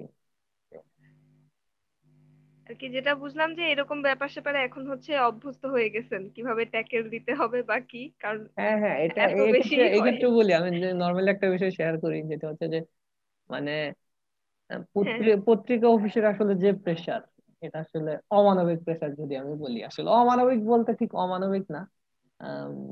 তারা আসলে বহুত পরিমাণে শেখায়। যখন আমরা নর্মালি একটা স্টুডেন্ট তো গ্রাজুয়েশন শেষ করে সে কর্পোরেট লাইফে প্রবেশ করে। কর্পোরেট বিহেভ করে। বাট আমি কিন্তু দুই হাজার পনেরো থেকে এই বিষয়টা ফেস করতেছি। তো এই আর কি এই বিষয়টা আমাদেরকে পরবর্তীতে অনেক হেল্প করে আর কি যে কোনো কিছু মানিয়ে নেওয়াতে আর তা তো অবশ্যই কারণ আর কি ক্যাম্পাসে যে কয়টা দিন আমরা দেখেছি যে একটা রুমের লাইট বা লাইব্রেরির নিচের লাইট তো জ্বলেই বাট একটা রুমের মানুষ হচ্ছে সদা সজাগ। সেটা রাত বারোটা পর্যন্ত হোক একটা পর্যন্ত হোক কখনো কখনো দরকার হলে হয়তো বা তারও বেশি। সেটা হচ্ছে প্রেস ক্লাবের রুমটা আর কি এই মানুষগুলো সারাক্ষণ কাজ করছে সেটা যখনই যাই না কেন। আমরাও পড়াশোনা করছি আমরাও সংগঠন করছি কিন্তু প্রেস ক্লাবের মানুষজন হচ্ছে সবসময় সজাগ থাকতেই হয়। তো কি বলতে গেলে আমাদের হ্যাঁ। সবার সবসময় কাজের প্রেশারটা অনেক বেশি দেখা যাচ্ছে যে হয়তো একটা সংগঠন তাদের নির্দিষ্ট প্রোগ্রাম নিয়ে যাচ্ছে। কিন্তু দেখা যাচ্ছে যে এরকম তো প্রোগ্রাম ক্যাম্পাসে সংগঠন অনেকগুলা শুধুমাত্র সংগঠন না শিক্ষক শিক্ষক যারা আছে তারা কর্মকর্তা কর্মচারী এরপরে বিভিন্ন রকমের স্টেক হোল্ডার যারা তারা আছে। এর বাইরে থেকে দেখা যাচ্ছে যে আমাদের সাথে অনেক সিনিয়রদের ভালো পরিচয় তো তারা দু একটা প্রোগ্রাম করে তাদের দেখা যাচ্ছে সিলেট শহরে প্রোগ্রাম করে কিংবা সব মিলিয়ে আর কি যে দেখা যাচ্ছে যে একটা কন্টিনিউয়াস প্রেসারে থাকে। এর বাইরে ইন্টারেস্টিং যদি বলি যে সিলেটে আতিয়া মহল ইস্যু কিংবা এর বদরুল খাদিজা যে ইস্যু এইসব ইস্যু তো আমরা অনেক সময় মানে দেখা যাচ্ছে যে আমাদের কাজ করা লাগে আর কি। আচ্ছা। তো ভাই অনেক হচ্ছে রসকসীন বা, রসকসীন না ইন্টারেস্টিং তবে একটু কঠিন কঠিন, ভারী কথাবার্তা হয়ে গেল। এখন হচ্ছে যারা শুনছে তাদেরকে একটা ইন্টারেস্টিং তথ্য দেই। সেটা হচ্ছে অপ্রকাশিত শর্ট ফিল্ম হলেও ওই যে ক্যামেরার সাথে কাজ বাজটা ওখানেই শেষ না। ভাইয়ের হচ্ছে ছবি তোলার ব্যাপারে খুব একটা ঝোঁক ছিল। ঝোঁক ছিল না এখনও আছে আশা করি। এবং ঝোঁকটা শুধুমাত্র যে জাস্ট ক্যাপচার করা পর্যন্তই না। ভাইয়ের দুইটা ছবি হচ্ছে এক্সিবিশনেও গিয়েছে। সম্ভবত একটা হচ্ছে লিডিং ইউনিভার্সিটি আর একটা আমি ভুল না হলে সিলেট কৃষি বিশ্ববিদ্যালয়ের দুটো দুটো ফটোগ্রাফি এক্সিবিশনের ভাইয়ের ছবি গিয়েছে এবং ভাই তো ফটোগ্রাফির ওই ইচ্ছাটা কোথা থেকে এবং ওটা কি এখনও আছে তো নাকি? ফটোগ্রাফি যদি বলি আসলে ফটোগ্রাফি ওয়ার্ডটা খুবই কঠিন ওয়ার্ড আমি আসলে ফটোগ্রাফার না। কারণ যারা আসলে ফটোগ্রাফার আমি তো দেখেছি যে আমাদের বিশ্ববিদ্যালয়ের যারা ফটোগ্রাফি অ্যাসোসিয়েশনের সদস্য কিংবা যারা ফটোগ্রাফার তাদের ছবি তোলার সেন্সিবিলিটি কিংবা কোয়ালিটির জায়গাটা অনন্য অসাধারণ। সে তুলনায় আমরা তো নিতান্তই দুর্ভাগ হচ্ছে মাঝে মাঝে চেষ্টা করা হয় আর কি। দেখা যাচ্ছে যে এখন তো হাতে ফোন থাকলে হাতে ক্যামেরা থাকলে অনেকগুলা ক্লিক করলে একটা দুইটা ভালো ছবি উঠেই সেই জায়গা থেকে আসলে তারপরেও ইচ্ছা আছে। দেখি এখন সামনের সময়গুলো আশা করি যে একটু ফ্রি হয়ে যাব। সুযোগ পেলে ফটোগ্রাফি কিংবা আমার সামনে আসলে ভিডিও নিয়ে কাজ করার ইচ্ছা আছে, জানি না আসলে কতটুকু পারব আর কি। তো ইচ্ছা থাকাটা গুরুত্বপূর্ণ আর কি। ইচ্ছা আছে এখন পর্যন্ত। বাহ। তো ভাই, আপনি তো খুব সম্ভবত আর কি, ওই যে আপনি তো আপনার দিক থেকে বললেন যে অনেকগুলো তুললে একটা দুইটা উঠে যায়। কিন্তু আপনি সম্ভবত আর কি সুপার কোর্সও করেছিলেন নাকি? আর কি ইন্টারেস্ট হ্যাঁ, হ্যাঁ, না থাকলে তো হওয়ার কথা না। আর কি সুপার কোর্সে কোন রকম পাস যাক তো ভাই আশা করি হতেছে আপনার এই বিজি স্কেডিউল থেকে আস্তে আস্তে যখন বের হবে তখন আবার ছবি তোলার ব্যাপারটাতে আরও সময় দেয়া যাবে। এখন ভাই আমাদেরকে একটা ব্যাপারের সাথে একটু পরিচয় করান। সেটা হচ্ছে ক্যাম্পাসে মালাইকারি নামে একটা খাবারের প্রচলন করেছিলেন। এটার পেছনের গল্পটা। মালাইকারি হ্যাঁ। কি আসলে? এত ইন্টারেস্টিং নাম আসলে এটা খুব একটা মজার বিষয় অনেকে হয়তো বা হাসবে। বাট মালাইকারি আসলে আমাদের কয়েকজনের একটু নাম। মানে হচ্ছে আমরা ওই দুই হাজার উনিশ সালে চট্টগ্রাম বিশ্ববিদ্যালয় সাংবাদিক সমিতির একটা প্রোগ্রামে গিয়েছিলাম ন্যাশনাল ক্যাম্পাস জার্নালিজম ফেস্ট তো ওখান থেকে ফেরার পথে আমার বন্ধু আছে আরাফ এবং যিনি এখন শাহজালাল বিশ্ববিদ্যালয় প্রেস ক্লাবের সহসভাপতি এবং। ইমরান হুসাইন ইমরান যিনি এখন প্রেস ক্লাবের সভাপতি। তো আমাদের এক বড় ভাই আছে খুবই মজার মানুষ রিফাত আল মামুন ভাই। উনি গত কমিটির সহসভাপতি ছিলেন। তো উনার মাধ্যমে আর কি আমরা হুট করে বিভিন্ন খাবারের নাম প্রচলন করতে করতে মালাইকারি শব্দটা আসলে শুরু হয়ে যায়। তো মালাইকারি অনেকেই খেয়েছে ক্যাম্পাসে আমার জুনিয়র যারা কিংবা আমরাও খেয়েছি। তো আসলে মালাইকারি আসলে কোনো আমাদের পরিচিত মহলে কোনো খাবার না আসলে এটা হচ্ছে পিঠের উপরে কিল আর কি। তো যদিও একটা সময় মালাইকারি বেশি হয়ে যাওয়ার কারণে আমরা মালাইকারি দমন কমিশনও বের করছিলাম যেটার আহ্বায়ক মামুন ভাই স্বয়ং নিজেই যিনি মালাইকারির উদ্যোক্তা এবং সেসব বলা যায় যে মাদকের আহ্বায়ক আর কি। তো বিষয়গুলো খুবই মজার ছিল। আমরা আসলে এটা বলা যায় যে একঘেয়ে জীবনের মাঝে একটু বিনোদন আর কি। ভাই এটা আসলেই বিনোদন। কারণ আমাকে যখন প্রথমে আর কি আমি যখন খোঁজ করছিলাম যে কবির ভাইকে ইন্টারেস্টিং কি গল্প আছে তখন আমাকে একজন বলল যে ভাই হচ্ছে মালাইকারি নামে একটা খাবারের প্রচলন করছিল ওটার শানে নজরুল জানতে চাইও তো আমি বলতে আচ্ছা হবে হয়তো বা আমরা কয়েকজন সম্মিলিত ভাবে আর কি। ঠিক আমি না আমরা কয়েকজন সম্মিলিত ভাবে আচ্ছা আচ্ছা তো আমি ভাবলাম যে এটা কোনো খাবারই হবে। হ্যাঁ হ্যাঁ আর কি আমি ভাবলাম যে হয়তো বা টং এ কোনো খাবার প্রচলন করছে কিনা, তো ওইটার কোনো নাম দিছে মালাইকারি। তো যাক, পিঠে বা মালাইকারি ইন আ গুড ওয়ে আবার ফিরে আসুক ক্যাম্পাসে আনন্দে, আনন্দহীন জীবনে আনন্দের আবির্ভাব আর কি। আচ্ছা ভাই, উম, এরপরে হচ্ছে আপনার কাছ থেকে স্বপ্নোত্থানের গল্প শুনব, কিন্তু তার আগে ভাই একটু বলেন যে প্রেস ক্লাবের সাথে যাত্রাটা আগে শুরু হওয়া নাকি স্বপ্নোত্থানের সাথে? এটা কঠিন প্রশ্ন আসলে। মোটামুটি সেমই প্রেস ক্লাবের সাথে একটু আগে শুরু হওয়া। আচ্ছা আচ্ছা। ভাই তো আপনি হচ্ছে সব প্রেস ক্লাবের সাথে যতটুকু জড়িত উত্থানের সাথে খুব সম্ভবত আর কি ক্যাম্পাসের একটা লং টাইম জড়িত ছিলেন। তো এই লং জার্নিতে ভালো খারাপ সব ধরনের গল্পই আছে। এখন এটা শুরুটা একটু বলেন যে যেরকম প্রেস ক্লাবে এক ভাইয়ের হাত ধরে। আসলে ক্যাম্পাসে সংগঠন করতে গেলে বেশিরভাগ কিন্তু এরকমই হয় যে পরিচিত হ্যাঁ হ্যাঁ হ্যাঁ যেটা হচ্ছে যে স্বপ্নোত্থানের সাথে। কাজ করার ইচ্ছাটা হ্যাঁ, ওই তো এটা হচ্ছে ক্যাম্পাসে শুধু আমি না দেখা যাচ্ছে যে অ্যারাউন্ড অ্যারাউন্ড না মোটামুটি সবাই কোনো না কোনো মাধ্যমে কারণ কেউ তো আর একেবারে শিখে আসে না। দেখা যাচ্ছে যে সবাই কারও না কারও মাধ্যমে যে যে সংগঠনে থাকুক না কেন তো সবার একটা স্টোরি থাকে যে এর মাধ্যমে আসা, এর মাধ্যমে আসা। আমার স্বপ্নোত্থানের স্টোরি হচ্ছে যে আমি আসলে কলেজ থেকেই টুকটাক আমরা ভলান্টারি কাজকর্ম করতে বেশ ইন্টারেস্টেড ছিলাম। দেখা যাচ্ছে যে ওই সেই সময়টাতে আমি আমার বয়স আঠারো হওয়ার আগেই আমি এবং আমার কলেজের ফ্রেন্ড লিখন দুইজনে মিলে আঠারো হওয়ার আগেই রক্তদান করি আর কি যদি এখন পর্যন্ত আমি রক্তদানটা কন্টিনিউ রেখেছি তো ওইভাবে আসলে একটা ভলান্টারি সংগঠনের সাথে যুক্ত হওয়ার খুব বেশি ইচ্ছা ছিল। ক্যাম্পাসে এসে একটা ভলান্টারি সংগঠনের সাথে আমি যুক্ত হই। তাদের ওই যেটা বলে যে সাংগঠনিক সপ্তাহ দেখে। কিন্তু কেন জানি তারা খুব বেশি অ্যাক্টিভ ছিল না। তারা আর ই করতে পারে নাই, কোনো ধরনের প্রোগ্রাম করতে পারে নাই। তো বিষয়টা আসলে একবার আমি আমার ডিপার্টমেন্টের সিনিয়রের সাথে শেয়ার করাতে, উনি বলতেছে যে, যদি তোর আগ্রহ থাকে, তাহলে তুই আমাদের সংগঠনে দেখতে পারিস, আসতে পারিস। তো উনি ছিলেন শরীফ ভাই উনি এখন বর্তমানে সরকারি চাকরির জন্য পড়াশোনা করছেন, সেই সাথে নিজেও একটা চাকরি করছেন। তো শরীফ ভাইয়ের মাধ্যমে আসলে আমার স্বপ্নথানে আসা আহ স্বপ্নথানে এসে একটা সময় মানে উৎসাহ বলতে দেখতে আসা, দেখতে এসেই দেখা যাচ্ছে যে একটা সময় আমি আসলে জড়িয়ে পড়ি। স্বপ্নোত্থানের সাথে ভালো খারাপ স্মৃতির জায়গায় যদি বলি যে, অবশ্যই স্বপ্নথানে আমি স্বপ্নথানের মাধ্যমে আমি বেশ কিছু জুনিয়রকে পেয়েছি, যারা আসলে আমাকে কোনো কারণ ছাড়াই ভালোবাসে। এবং আমি আশা করি যে জীবনের শেষ দিন পর্যন্ত এদের কয়েকজনের সাথে আমার খুবই ভালো যোগাযোগ থাকবে। এটা আসলে অনেক বড় পাওয়া। আর আরেকটা বড় পাওয়া হচ্ছে যে আমি অনেক কিছু শিখতে পারছি বিশেষ করে নমনীয়তা শিখতে পারছি যেটা আসলে আমি যদি সাংবাদিকতা করি যেহেতু সাংবাদিকতা করে মানুষকে ভালো রাখার সুযোগ খুব কম।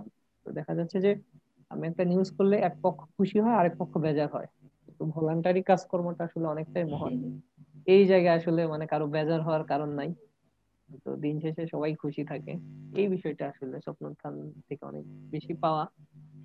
সেই সাথে আমি ভোলানন্দ নৈশ বিদ্যালয়েও গিয়েছিলাম স্বপ্নোত্থান ভোলানন্দ নৈশ বিদ্যালয় মূলত সিটি কর্পোরেশনের পরিচালিত একটি প্রতিষ্ঠান।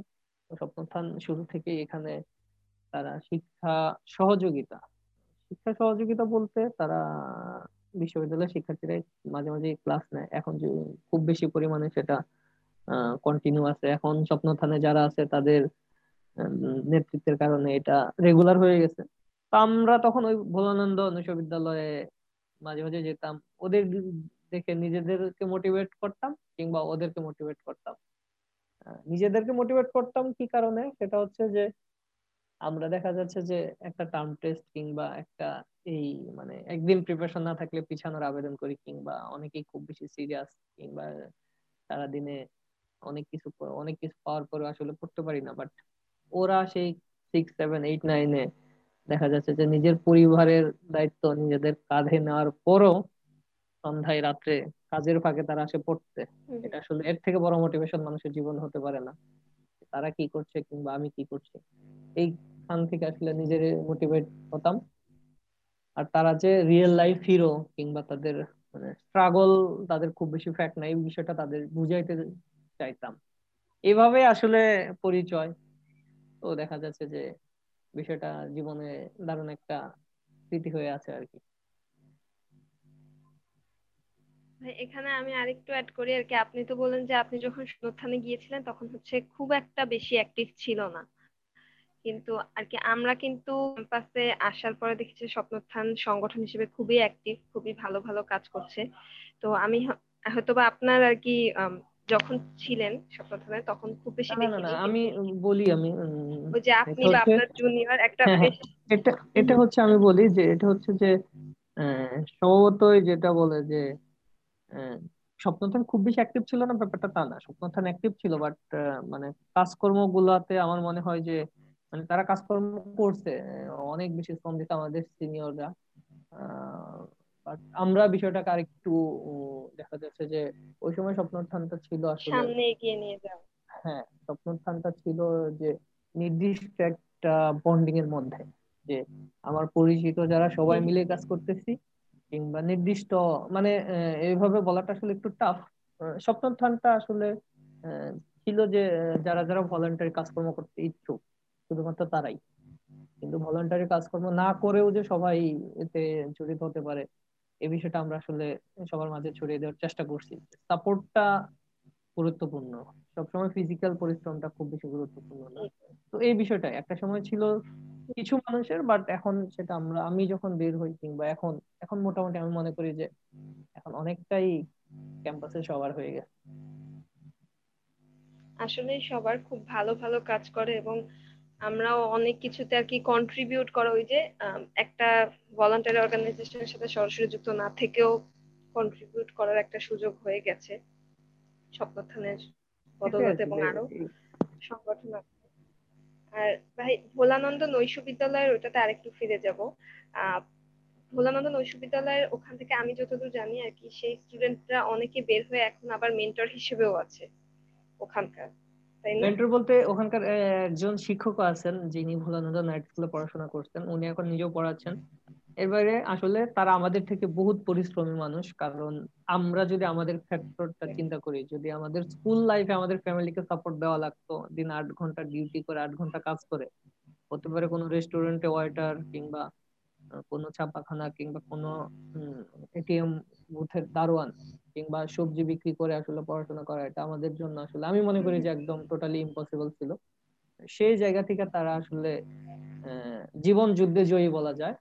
তো সেই জায়গা থেকে তারা যখন বের হয়ে আসে তাদেরও থাকে যে আমার সাথে যাতে আরেকজন ভালো করে আর কি। এই টেন্ডেন্সিটা তাদের অতিমাত্রায় বেশি। এই একটা পজিটিভ দিক স্বপ্নস্থানের সরি ভোলানন্দের যারা বের হয়ে আসে। তো ওদের সাথে দেখা যাচ্ছে যে ওরা আবার মানে ওরা আবার মানুষকে খুব বেশি সম্মানিত করতে পারে। এটাই হচ্ছে মানে ভালো লাগার একটা বিষয় যে আমি আসলে যা না, কিন্তু আমি তাদের জন্য যতটুকু না করছি, তারা ফিডব্যাকটা দেয় তার হাজার গুণ বেশি। এটা মানে খুবই ভালো লাগার একটা বিষয় মানে অনেক গর্বের বিষয়। আর এসব গল্প শুনে আসলে নিজেদেরও অনেক বেশি অনুপ্রাণিত লাগে। কারণ আমরা হচ্ছে অনেক কিছুই অনেক সুযোগ সুবিধা পেয়েও করতে পারছি না। সেখানে ওরা সুযোগ সুবিধা না পেয়ে এত কিছু করে ফেলেছে। আহ তো ভাই এবার হচ্ছে একটা ইন্টারেস্টিং একটা পার্টে চলে যাব। ইন্টারেস্টিং বলতেছি কারণ আর কি কিছু প্রশ্ন আছে যেগুলোতে আপনাকে ভাবার সুযোগ দেওয়া যাবে না। ভেবে চিনতে উত্তর দেওয়ার থেকে ওই যে সাথে সাথে বললে একদম সত্যি কথা মুখ থেকে বের হয়ে যায়। সেরকম অবস্থা। ভাই র্যাপিড ফায়ার করি একটা হ্যাঁ?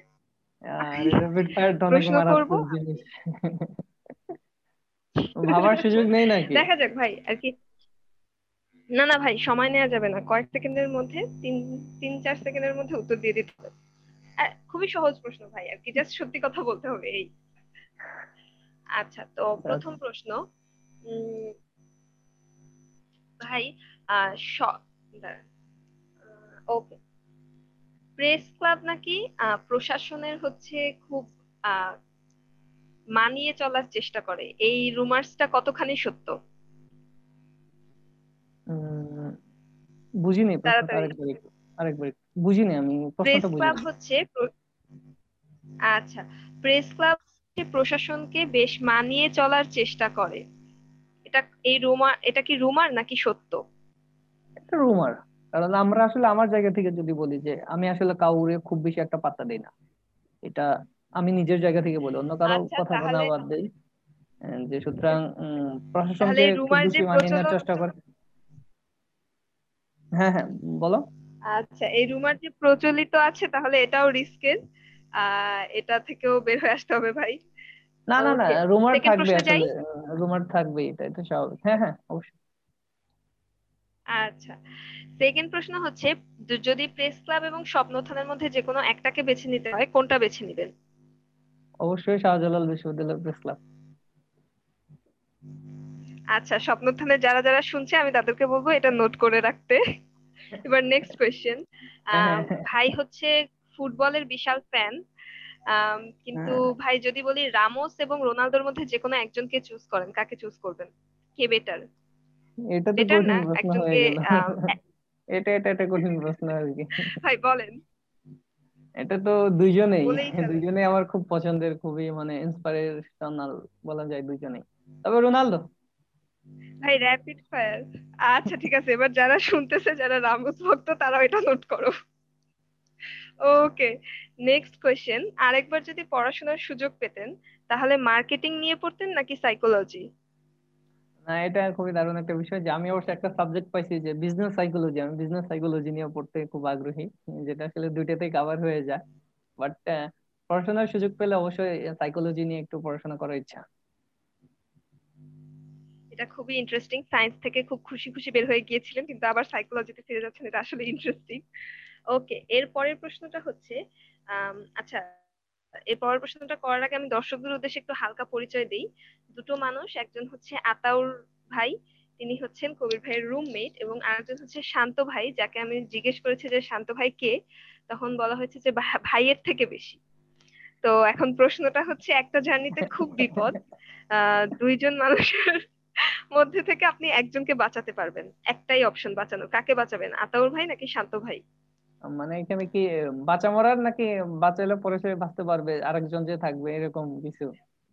ভাই এসব জানা জানা নেই। খুবই বিপদ আর কি বিশাল বিপদ। এরপরে মরে যাই গেলেও যাইতে পারে। I am sorry to Ataur ভাই এন্ড শান্ত ভাই একজনকে মেরে ফেলার জন্য। না তাহলে তাহলে শান্ত কারণ আতাউর যে লেভেলের মানুষ সে আসলে নিজেই বেঁচে আসতে পারবে সমস্যা নেই।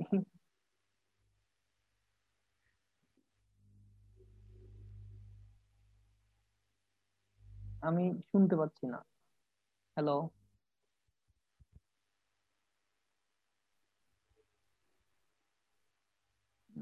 আমি আসলে নরিন তোমার কথা শুনতেছি না।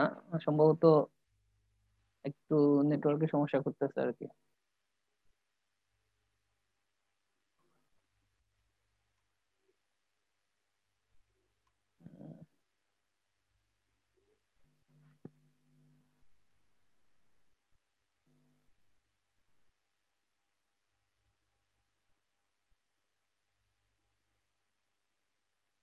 আচ্ছা। আচ্ছা আচ্ছা খুব সম্ভবত নেটওয়ার্কে একটু সমস্যা হয়ে গেছিল। এখন আবার শোনা আচ্ছা যাচ্ছে হ্যাঁ হ্যাঁ ওকে আমরা হচ্ছে তাহলে নেক্সট প্রশ্নে চলে যাই হ্যাঁ? শান্ত ভাই আতার ভাইয়ের আপনি হচ্ছে পরে এই বিষয়ের সমাধানে এসেন একটা। ভাই নেক্সট প্রশ্ন না না হচ্ছে আতাউর আসলে যে লেভেলের যে না লেভেলের মানুষ আচ্ছা আচ্ছা আমি বলি আতাউর আসলে যে লেভেলের মানুষ সে খুবই স্ট্রাগল করে আসছে। সুতরাং তার জন্য যে কোনো পরিস্থিতি খুব বেশি বিষয় না। সে তুলনায় শান্তকে বাঁচানোটা একটু সেফ ভাই, সাংবাদিকতা নিয়ে থাকতে থাকতে খুবই ব্যালেন্সিং অ্যান্সার দেওয়া শিখে গেছে আর কি। আমি আসলে পারতেছি না। র্যাপিড ফায়ার দিয়েও খুব একটা লাভ হইতেছে না ভাই। এখনও ব্যালেন্সিং উত্তর দেয়। যাক কিন্তু তাও পজিটিভলি নিলাম। আতাউর ভাই খুবই স্ট্রং এবং খুবই ভালোভাবে পার করে যাইতে পারবে যে বিপদে পড়ছে। বা আর কি আমার র্যাপিড ফায়ার প্রশ্নে যে বিপদ ছিল। এরপরে নেক্সট কোয়েশ্চেন ক্যাম্পাসের নারী মহলে হচ্ছে কবির ভাইয়ের হাসির না, খুব গুণগান, বেশ গুণগান। তো এই হাসির বদৌলতেই হোক কিংবা ভাইয়ের ভালো মানসিকতার জন্যই হোক, ভাই এখন পর্যন্ত কয়টা প্রপোজাল পেয়েছেন? তাড়াতাড়ি, একদম টাইম নেওয়া যাবে না।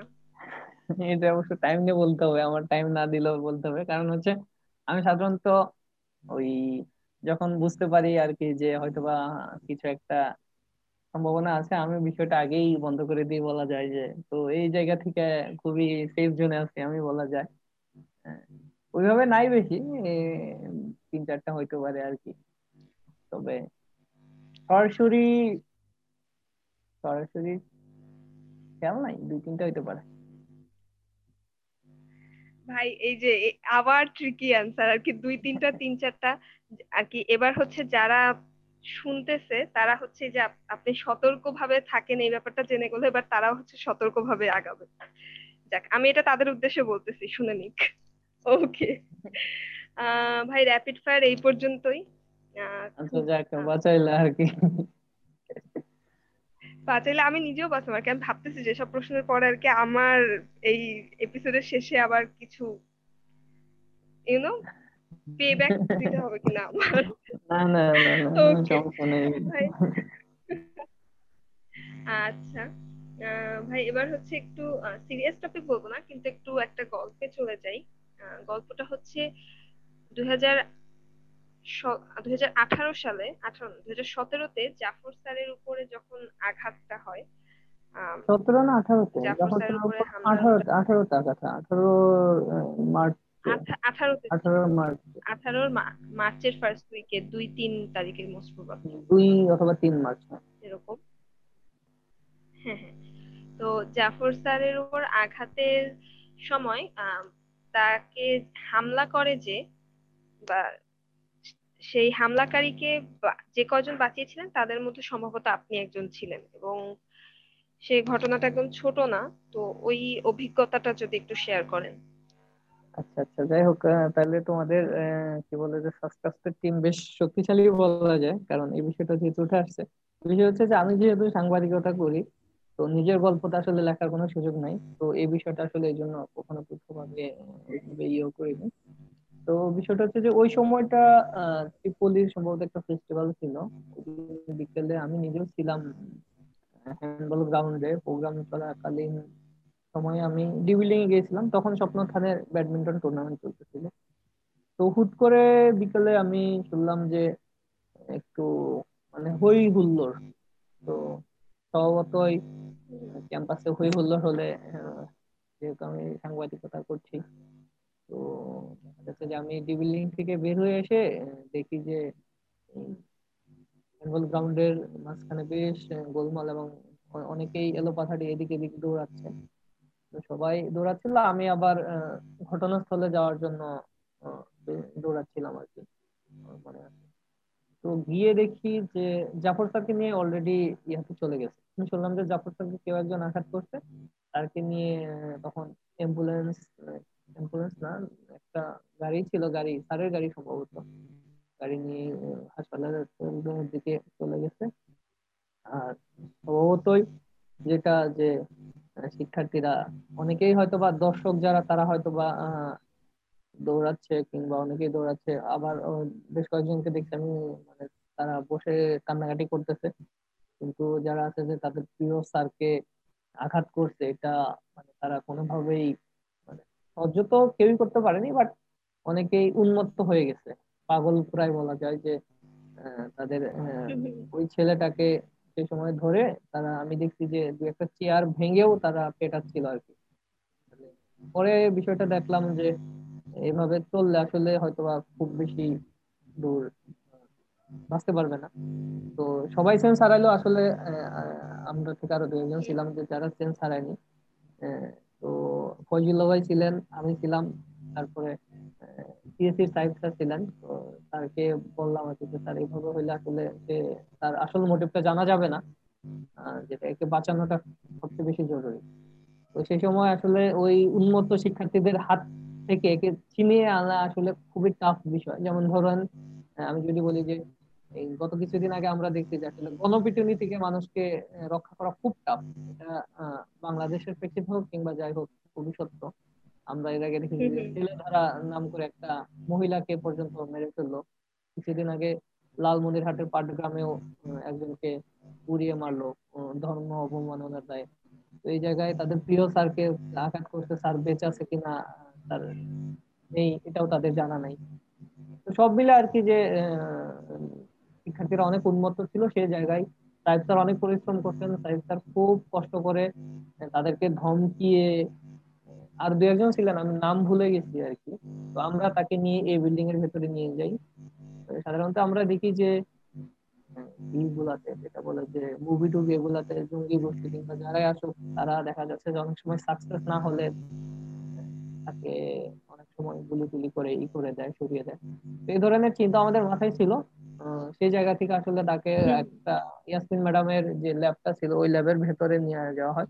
ওখানে ছিলাম বোধহয় আমরা চারজন। আমি সাহেব স্যারের তারা আর কার চেহারা কিংবা নামটা মনে করতে পারতেছিলাম না। সেই সময়টা আসলে আমি নিজেও অনেকটা ঘোরের মধ্যে ছিলাম যে কি হইল বা নিজের ক্যাম্পাসে সব মিলিয়ে আর কি।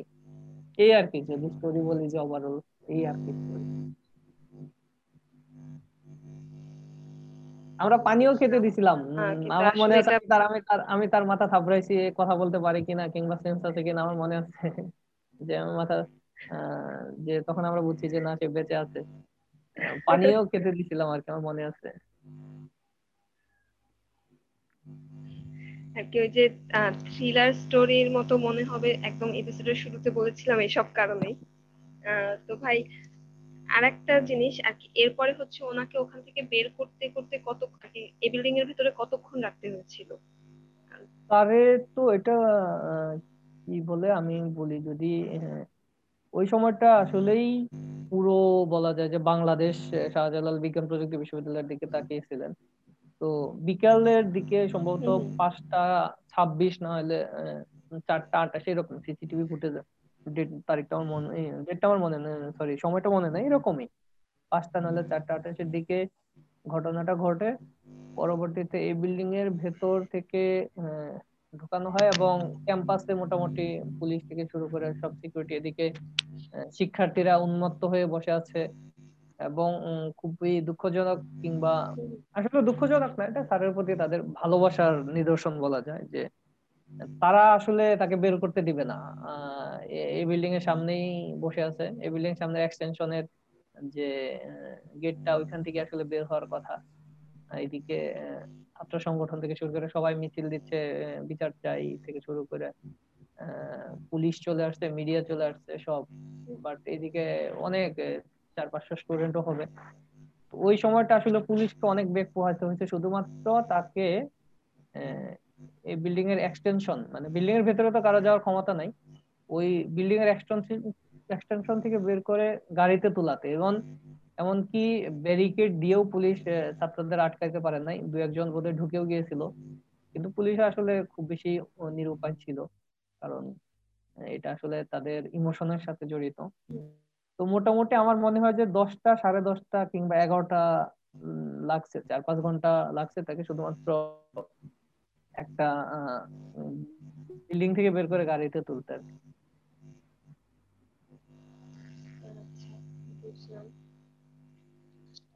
ওকে তো ভাই আবার হচ্ছে যে মহল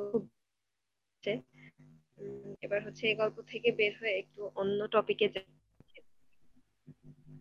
হ্যাঁ হ্যাঁ। ভাই প্রশ্নটা হচ্ছে যে আপনি নাকি আজকাল graphics designing digital marketing web development এগুলো নিয়ে প্রচুর বিজি তো আরে এত না এত না এত না এত না এত না এত না এত না এত না আমি বলি যে আর কি যেটা শুনলাম। এইখানে সোর্সে একটু, যারা সোর্স দিচ্ছে তারা একটু বেশি বলছে। আমি আসলে মোটামুটি বলা যায় যে একটু শিখতেছি। ডিজিটাল মার্কেটিং না গ্রাফিক্সটা শেখার খুব ইচ্ছা ছিল, যেটা হচ্ছে যে কি বলে যে, আমি ভোলানন্দ নাইট স্কুলে দেখতাম যে তারা সিক্স সেভেন এইটে পড়ে, অথচ তারা খুব ভালো ডিজাইন করতে পারে লোগো ডিজাইন করতে পারে। আমাকে দেখে এত, তাদের দেখে আসলে আমার খুব মানে সেই হিসেবে হিংসা হতো যে ওরা পারে, অথচ আমরা পারি না, আমরা আসলে কোনো কাজেরই না। এখন যেহেতু একটু সময় প্রেশার কম আসলে এই বিষয়গুলো সবারই শেখা উচিত বলে আমি মনে করি। তো এই কারণে আর কি যে টুকটাক ইলাস্ট্রেটর কিংবা ফটোশপের কাজ শিখছি। সেই সাথে ওয়েব ডেভেলপমিং বলতে আমাদের কোর্স ছিল এইচটিএমএল এর উপর। তো আরেকটু এটাকে আরেকটু অ্যাডভান্স লেভেলে করা যায় কিনা এর ধরনের চিন্তা ভাবনা চলতেছে আর কি। এর বাইরে কিছু না। আর জার্নালিজম বিষয়ে যেটা বললা সেটা হচ্ছে যে আপাতত জার্নালিজমে ব্রেক দিব। কিছু পড়াশোনা করব। এতদিন তো আসলে কিছুই করতে পারলাম না।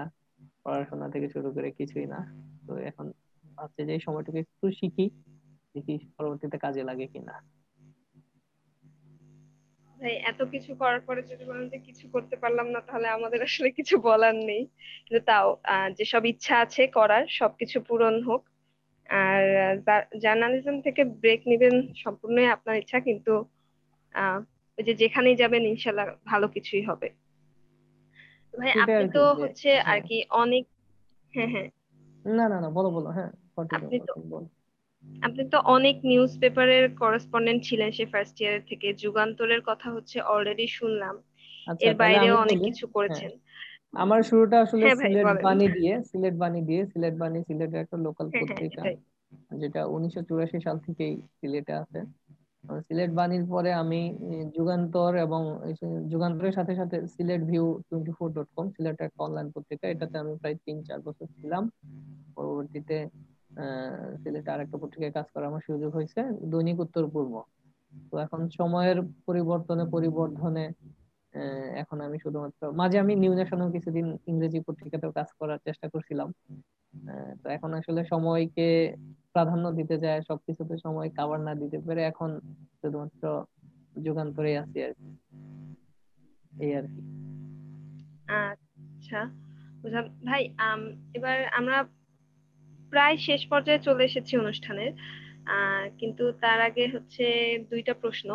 প্রথমটা হচ্ছে এখনকার যারা ক্যাম্পাসে জুনিয়র আছে, আর কি আপনি অলরেডি কথার মধ্যে উঠে এসেছে যে আপনাদের সময় ফার্স্ট ইয়ার এবং আমাদের সময় বা এখন অনেক ডিফারেন্ট ইভেন আমি তো two thousand seventeen eighteen batch এখন নাইনটিন টোয়েন্টি আছে।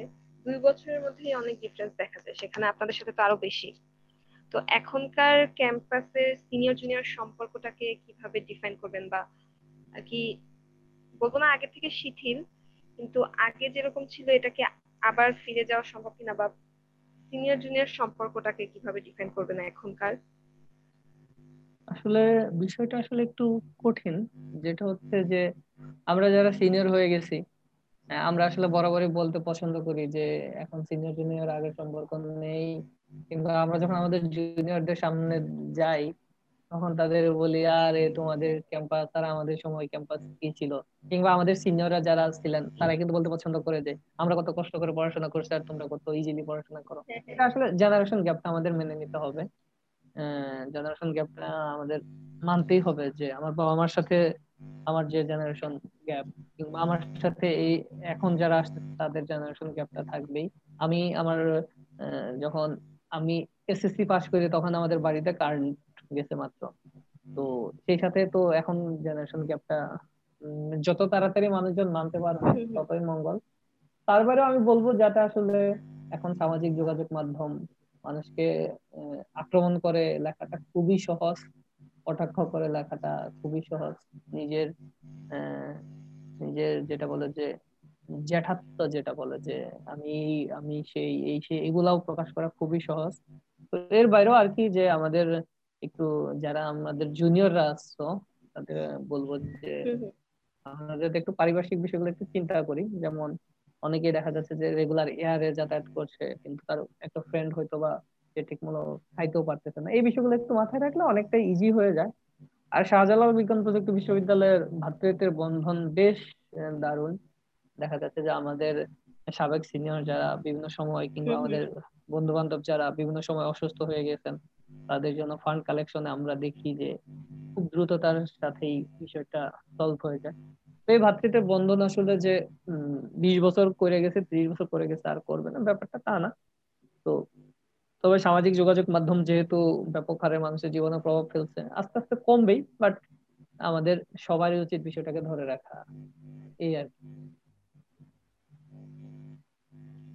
আমি বোধহয় বেশ ভারী ভারী কথা বলে ফেললাম ক্যাম্পাসে ভাই ভারী ভারী কথাগুলো আসলে আহ, সত্যি বলতে আমাদের জুনিয়রদের কিছু কিছু শোনা দরকার। ভারী কথা না বলব গঠনমূলক আলোচনা। আহ যাক তো ভারী কথা থেকে বের হয়ে আসব। ভাই আহ ক্যাম্পাসে যেহেতু সাত বছর ছিলেন এবং আসলে অনেক পাওয়ার গল্প শুনলাম অনেক কিছু পেয়েছেন অনেক সুন্দর সুন্দর মুহূর্ত হয়েছে তো কিছু অপূর্ণতা বা আক্ষেপও হয়তো থাকে। তো আপনার ক্যাম্পাস লাইফ নিয়ে কোনো আক্ষেপ রয়ে গেছে যে এটা ইচ্ছা ছিল, এটা হলো না বা এই ব্যাপারটা এরকম না হয়ে ওরকম হলে ভালো হতো, এরকম কিছু বলার মতো। এটা আসলে আমার ক্যাম্পাস লাইফ নিয়ে আক্ষেপ না, এটা আমার সারা বাংলাদেশের শিক্ষা ব্যবস্থা নিয়ে আক্ষেপ। কেন জানি আসলে প্রত্যেকটা আমার মনে হয় যে আমরা আমরা বিশ্ববিদ্যালয় হয়ে হয়ে এখন উঠতে পারি নাই। বিশ্ববিদ্যালয় যেভাবে হওয়া উচিত, এখনও আসলে হতে পারি না। হয় আমরা ভাবতেছি যে সব বিশ্ববিদ্যালয় মানে আন্দোলন সংগ্রাম ব্যাপারটা তাও না আর বিশ্ববিদ্যালয় মানে শুধু গবেষণা ব্যাপারটা তাও না সবকিছুর সাথে সমন্বয় করে আসলে হওয়া উচিত যেটা আসলে হতে পারেনি। এক্ষেত্রে আসলে ঢাকা বিশ্ববিদ্যালয়ে এখন আর সম্ভব না কারণ ঢাকা বিশ্ববিদ্যালয়ে এখন রাজনীতিকরণ প্রত্যেকটা পদক্ষেপে সে তুলনায় বাংলাদেশে পথিকৃৎ হতে পারতো শাহজালাল বিজ্ঞান ও প্রযুক্তি বিশ্ববিদ্যালয়। বাট এখন আমার কেন জানি মনে হচ্ছে যে এই বিশ্ববিদ্যালয়েও এটা আসলে সম্ভবপর না। কারণ যেই ভালো কাজ করতে যায় দেখা যাচ্ছে শুধুমাত্র বিশ্ববিদ্যালয়ের সর্বোচ্চ স্তর না একদম যদি আমি বলি যে সর্বনিম্ন স্তরেও যেই ভালো কাজ করতে যায় তার আসলে মানে প্রত্যেকটা পদক্ষেপে বাধা। যখন আপনি। সরকারি চাকরি করবেন যদি আপনার পদক্ষেপে বাধা দেখেন তাহলে আপনার আসলে ওই কাজটা করতে ইচ্ছা করবে না। কারণ কাজ না করলে কোনো ধরনের প্রবলেম নাই। কিন্তু কাজ করতে গেলেই দেখা যাচ্ছে যে বিভিন্ন ধরনের প্রবলেমের শিকার হচ্ছে। এটা আমার ওভারঅল আক্ষেপ যে আসলে আমরা বিশ্ববিদ্যালয় হিসেবে এখন উঠতে পারি নাই। আমাদের অনেক শিক্ষক আছে যারা যাদের কোনো লক্ষ্য নেই। আমাদের শিক্ষক যা যদি কেউ শুনে থাকে তাহলে হয়তো বা কষ্ট পেতে পারে। বাট আমাদের অনেক শিক্ষক আছেন যাদের কোনো লক্ষ্য নেই যারা একবার শিক্ষক হয়ে গেছে। মানে দুই বছর পরে সে অ্যাসিস্ট্যান্ট প্রফেসর হয়ে যাবে। একটা নির্দিষ্ট সময় পরে সে অ্যাসোসিয়েট প্রফেসর হয়ে যাবে এবং বারো তেরো বছর পরে সে প্রফেসর হয়ে যাবে। সে কাজ করুক আর না করুক এই ধরনের টেন্ডেন্সি অনেক আছে যেটা। আসলে দিন শেষে আমাকে খুব কষ্ট দেয় যে আসলে বিশ্ববিদ্যালয়ে মানে এরকম না হলেও পারতো আর কি। আসলে এই অপূর্ণতার ব্যাপারটা এটা নিজেই এত বড় একটা টপিক যে এটা নিয়ে হচ্ছে আরও ঘণ্টা খানেক কথা বলা যায় হয়তো বা কিন্তু আসলে যে অপূর্ণতাগুলো পূর্ণতা আসবে ভবিষ্যতের হাত ধরে যদি কখনো সম্ভব হয় আশা করি আসবে। ভাই আমরা প্রায় অনুষ্ঠানের শেষ পর্যায়ে কিন্তু তার আগে আসলে এটা একটা রেডিও প্ল্যাটফর্ম তো এবং একটা ওপেন প্ল্যাটফর্মই বলা যায়। তাই কারোর উদ্দেশ্যে বা আপনি একটা ওপেন ওপেন প্ল্যাটফর্মে কিছু বলতে চান কিনা বা কিছু বলার আছে কিনা সকলের উদ্দেশ্যে যা কিছু এনিথিং কারোর উদ্দেশ্যে যদি বল- যে আমার বন্ধু আতাউর রহমানের কথা বলি কিন্তু তার আসলে এই রেকর্ড আমার মনে হয় না যে শুনবে। হ্যাঁ, কারণ সে খুব বেশি ইন্টারেস্টেড না আমি জানি। তো আসলে আতাউরের মতো ফ্রেন্ড দু একজন পাওয়া মানুষের জন্য অনেক ভাগ্যের বিষয় হ্যাঁ, যেটা যেটা হচ্ছে যে সে না থাকলে আমি হয়তো বা ঠিকঠাক মতো ইয়ে করতে পারতাম কিনা জানি না। আমি বিশ্ববিদ্যালয়ে বেশ কয়েকজন স্যার পেয়েছিলাম যারা আমার সরাসরি শিক্ষক না কিন্তু তারা আমাকে মানে শিক্ষকের থেকে বেশি শিক্ষা দিয়েছেন। তাদের প্রতি আসলে বেশি কৃতজ্ঞতা কারণ জীবনের শেষ স্তর পর্যন্ত আমরা হয়তো বা তাদেরকে মনে রাখব। আর যদি বলি যে বিশ্ববিদ্যালয়ের সবচেয়ে বড় শিক্ষাদান আমাকে করেছে বিশ্ববিদ্যালয় প্রেস ক্লাব। প্রেস ক্লাবের প্রতি আসলে আমার মানে কৃতজ্ঞতা জানানো শেষ নেই। আমার বন্ধু কিংবা আমার সিনিয়র যারা আমাকে শিখিয়েছে। শুধুমাত্র সংবাদ করাটাই আসলে বড় কথা না। নিজেকে বিকিয়ে না দিয়ে দিন শেষে মেরুদণ্ড সোজা করে পার্সোনালিটি নিয়ে ক্যাম্পাস শেষ করাটা সবচেয়ে গুরুত্বপূর্ণ। এখন পর্যন্ত আল্লাহর রহমতে আছি। আরও কয়েকদিন থাকি কিনা জানি শেষ পর্যন্ত এটাই আর কি। আর এই আর কি যে সবার জন্য শুভকামনা। তোমরা দারুণ কিছু করতেছো, তোমাদের জন্য শুভকামনা। দারুণ কিছু হবে আশা করি। ভাই। আর ভাই, আপনাকে অনেক অনেক ধন্যবাদ। পার্সোনালি আমি এই এপিসোডের এক্সপিরিয়েন্সটা অনেকদিন মনে রাখব। এবং অনেক কিছু শিখলাম, অনেক কিছু শুনলাম। যারা শুনছে তারাও অনেক কিছু শিখেছে, এটুকু আমি বলতে পারব। অনেক অনেক ধন্যবাদ ভাই আমাদের এপিসোডে আসার জন্য। আর আসলে সত্যি বলতে প্রেস ক্লাবকে যখনই কোনো দরকারে কেউ চেয়েছে, সবসময় হচ্ছে আপনি থেকে শুরু করে প্রেস ক্লাবের সবগুলো মানুষই সাথে ছিল। তো সেটাও আর কি, সেটার জন্য ধন্যবাদ। আর যারা শুনছে দর্শকদের উদ্দেশ্যে বলি কেউ যদি এপিসোডটা মিস করে যায় তাহলে তার এই এপিসোডের পরের উইকে বুধবারে ঠিক নয়টা এটা আবার রিপিট টেলিকাস্ট হবে। এবং এতক্ষণ সাথে থাকার জন্য অনেক ধন্যবাদ। থ্যাংক ইউ তোমাকেও ধন্যবাদ। সাবস্ক্রাইবের জন্য শুভকামনা। সবাইকে অসংখ্য ধন্যবাদ। ধন্যবাদ ভাই।